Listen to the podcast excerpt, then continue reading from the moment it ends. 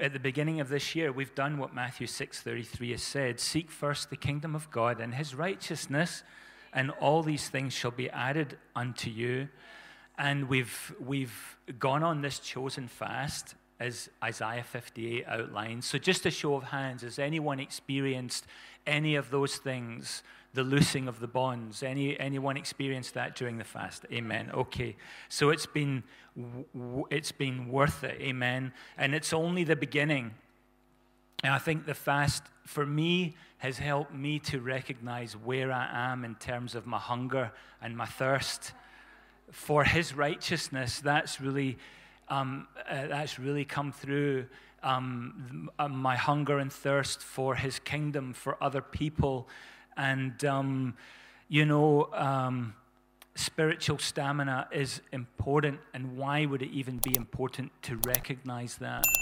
Um, to have spiritual stamina, because um, we've needed that to get through the fast, amen?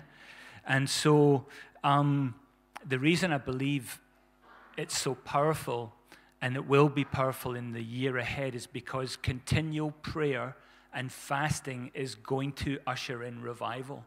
That's, that's going to be the entrance way for revival, is going to be our prayer and, and the fasting that we do. So, by all means, we're not finished fasting. Amen. You know, the devil never takes a day off. He will try and keep those that are in bondage and those that, are, that he has captive, and he won't let them go. He doesn't want to let them go, but he must be bound. So it's the church's job, it's our job to bind him and to destroy the opposition that he has to the kingdom of God. And so he's not giving up anybody easily. Was there, is there anyone in here that, that was found it very easy? I think most of us experienced a struggle when we came into the kingdom. Thank God for the people that prayed for us. So sometimes people that are bound are not simply going to be set free by a rote script, a rote prayer, or, a, or confessing a scripture. There's more to it, and I want to show you that quickly this morning in Matthew chapter 17, verse 19. You know the, the story. The disciples are asking Jesus, Why couldn't we cast out this demon? From, from, from, from this man or from these people. And um, at the end of that, in verse 21, Jesus says to them, This kind, referring to this type of power, demonic influence, power, entity, does not go out except by prayer and fasting. And the prayer that the word is talking about there is earnest prayer. Earnest prayer. Okay? It's earnest. And I think Jesus is making the point, it's certainly I got when I was meditating on this, this is the point that came across to me. We can fall into the trap of assuming that there's just a single level of prayer. Amen? And that's all that's required. But that I've found out is not all that's required. We need our prayers to be infused with ever increasing faith. Amen? And we have to know that it's necessary to press in. Now, that's a kind of a Christianese word press in. Why don't you just go and press in some more? But the reality is that we, our prayer will involve greater effort, and greater effort involves greater stamina that we to go on. And so there's a type of prayer and fasting that's going to draw more from us this year and I want to encourage you. I really believe that we'll turn a corner in this church um, in terms of prayer.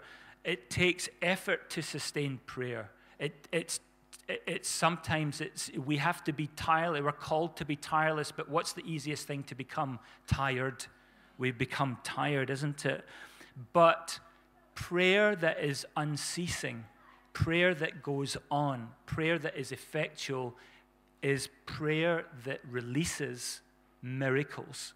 It's prayers that sets the captives free. Amen. And I think if we would just think about this, we could have, we have the victory, but we can walk in it if we remember that through prayer and fasting, we can really change people's lives. We can really bring the kingdom of God, the kingdom of heaven to earth. And so when we need assistance, heavenly assistance, angelic assistance to break satanic resistance, we need to pray. There is no, we can't just go through the motions. We need to pray. Prayer that releases angelic assistance.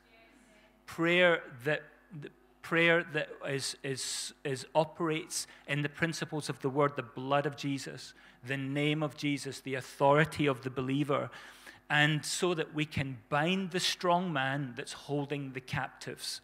So, this is, is this not the fast that I have chosen to loose the bonds of wickedness? And you read through Isaiah 58, it's about people that are held in bondage and they're completely imprisoned and they're trapped. And so, where normally, when I was in school, in primary school, when we first got to South Africa, my first primary school, there was a boy who would wait for me at the school gates every day. And I was petrified of him. And I would, I would, I would try and find another way out of the school. But he was like the strong man at the gate, intimidating and he was intimidating me. And he was preventing me from going out and coming in with freedom. And we have to understand that unless we bind the strong man at the gate, we will be hindered from going out and coming in in freedom. Amen. We, will, we, need, we need the entrance of what is good to come into our lives, and we need the exit of what is righteous to go out of our lives. And so in Acts 12 5, it says there that Peter was in prison. And it says there, but constant prayer, some translations say prayer without ceasing, was offered to God for him by who? The church. He was in prison, and the church offered prayers without ceasing for him.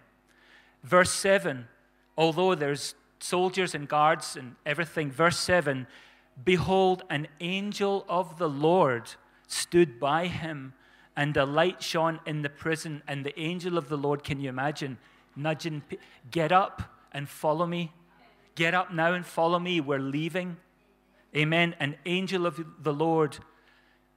That angel of the Lord, if you read the word and you study that passage, was a celestial angel of the Lord, an angel of light and he was in that cell, and that angel was released by the prayers of the church. Do you see how important this is for this year? Amen. And so, you know, we take the first month of the year to fast and pray. It's a strategic time of the year to do that. And when we take and we take note of strategic times and places, our prayers get amplified. Our prayers are amplified, they're more effective. Amen. I'm not saying that our daily prayers, which we always pray over breakfast or whatever for our loved ones in our family, are not, but there is a binding of the strong man.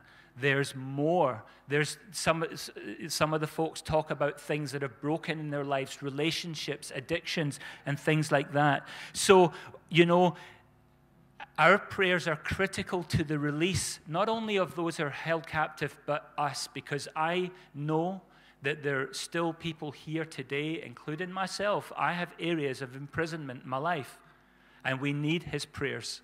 We need, we need our, the prayers of the church. Paul and Silas are in, in Acts 16. They're in, in, in uh, prison, the inner prison, because there was a woman following them around with a spirit of divination, and they gave her, they told her where to go and told her to be quiet in the name of Jesus. The people heard it, turned against him, chucked him in prison. But what does that verse say? It says, About midnight, at midnight, Paul and Silas were praying and singing hymns to God, and the other prisoners were listening to them. And a strong earthquake shook the foundations of the prison, and their chains were loosened. They were praying at midnight. They were praying at a certain watch of the night. There's different watches through the night where you can pray. You can get up at 3 a.m. and pray till 6 a.m. That's a prayer watch of the night. There's different strategic times and places when we can pray.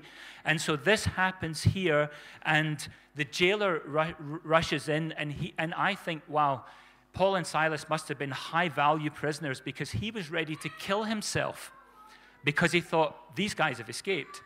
And so, anyway, they, say, they see what's happening and they say, do not be afraid. Eventually, we know the story. His, the jailer's household is saved. Amen. But it's at a strategic time. So when we come together as a church this year to pray corporately, that's we pray at a strategic time. When we pray personally, remember there's strategic times to pray. Amen. When there's souls in bondage, we need to pay, take heed of the strategy that we use, where and when we pray. Amen. And so otherwise, we just get into a, into a habit. And so I believe this year that maybe we need to be prepared to sacrifice some of our comfort to pray through the night watches. Amen. Amen. And I, I know that sounds, oh my, that sounds like, uh, you know, that sounds hard, but I believe that when the strong man is bound, whatever has been revealed and whatever has been hidden is, is, is, is, is exposed. Amen. And when it's exposed, then we can deal with it. There's many issues in our lives that try and bind us. There's things waiting at the gate in readiness to bind us. Personal issues, church issues and family issues and all of these things are always waiting to try and you know bind us. But when we intercede like we said the, the, the, the, the theme of uh, our fasting revive fasting prayer and fasting for revival. That's why we were fasting and praying and interceding. And i said to you last week interceding is basically standing in the gap for someone else so that we can reveal what is hidden and we can pray into situations. So, when we bind the strong man, we can deal with things that are responsible for depression, for setbacks, for pain, and all of these. And I know that I don't have much time this morning, and I, will give my notes to anyone that wants them. I want to get this final point across. In Acts chapter 3, Peter and James go to the gate beautiful at the temple. And we know who's waiting there. Every day, the man who's lame from birth is brought there and he's waiting and he asks for alms from the people that come there. All right?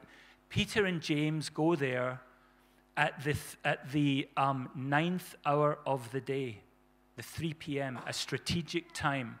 And here's this man sitting there. We, we, a lot of us know the story. So they're going to have an encounter with this man, and they're at the, in the right place at the right time to answer a question that in some way is really hidden. Okay? The man's presence, this lame man who was at the gate beautiful every day, is making a statement that subconsciously people may or may not be picking up on, and I'll tell you what that is in a, in a minute. So they're at the temple gate, beautiful. People come there to seek the Lord. Okay? They bring this man there for such a time as this. Well, what's the time? To ask for money? To ask for alms? No, it was more strategic than that. Even the man himself did not know why he was there. He was there for, the, for, the, for a time of fulfillment that he didn't know about. What was the time of, what was the time of his fulfillment? His healing. Amen? So if you look at the, at the Greek word for um, when you, the gate beautiful, that the Greek word is horion, where we get the word hour from. Okay?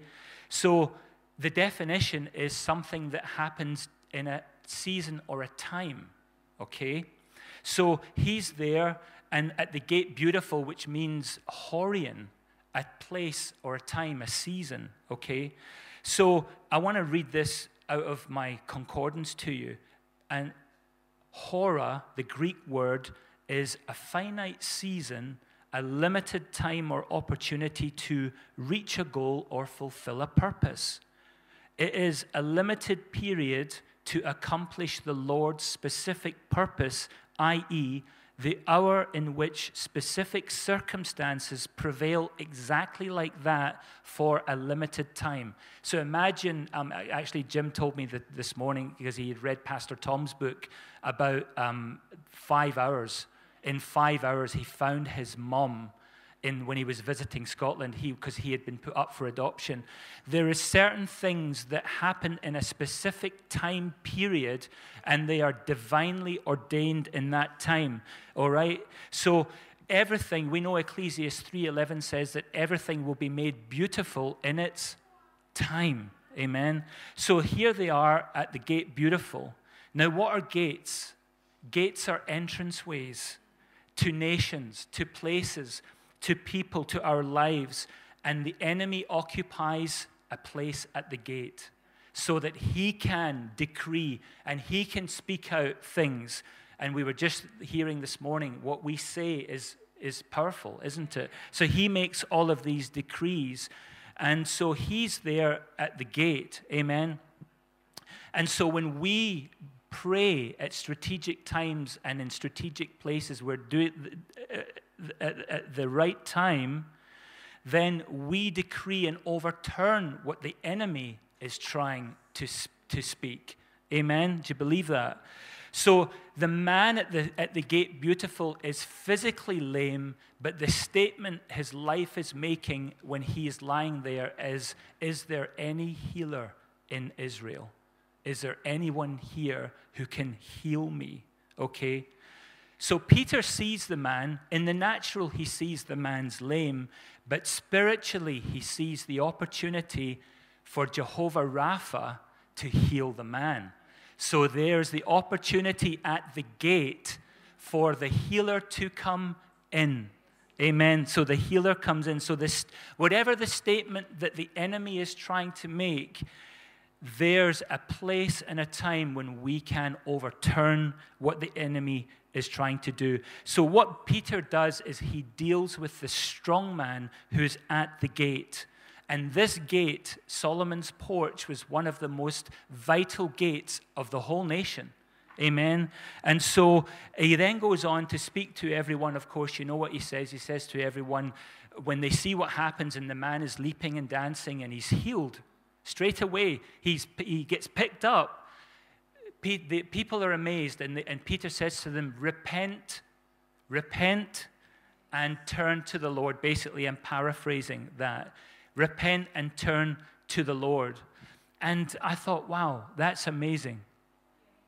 Because in two, we're talking about revival in 2 Chronicles chapter 7. Who knows this scripture? The Lord appeared to Solomon by night and said to him, I've heard your prayer and I've chosen this place for myself as a house of sacrifice. And if you go to 14, it says, If my people who are humbled, if, if my people who are called by my name will humble themselves and pray and seek my face and turn from their wicked ways, I will hear from heaven and I'll forgive their sin and I'll heal their land. And so I thought, hmm, where did that happen? Solomon's porch, the same place, at the gate. So, this, a prophetic decree is made by the Lord at Solomon's porch to Solomon, the same place, the same area where the lame man was healed, promising that if my people who are called by my name will humble themselves and pray, I will, I will, I will, yeah, I will heal their land. I will forgive their sin and heal their land. That sounds like revival to me. I will forgive their sin and heal their land. So the, the healing of the lame man was really the entrance of God as healer into the people of Israel. Amen. And so revival really is the healing of a nation, it's the healing of a heart. Revival is the healing of our heart. If, uh, when, you br- you, when you bring something that is dead back to life, you revive it. Amen. And so I wanted to get that message to you this morning. Thank you for joining us today. Uh, for future content, please subscribe. And if anything spoke to you or was relevant to you, please leave a comment. If you want to find out more about the church, how to support the ministry or connect with us, then go to bridge-church.com. So until next time, thank you for joining us and goodbye.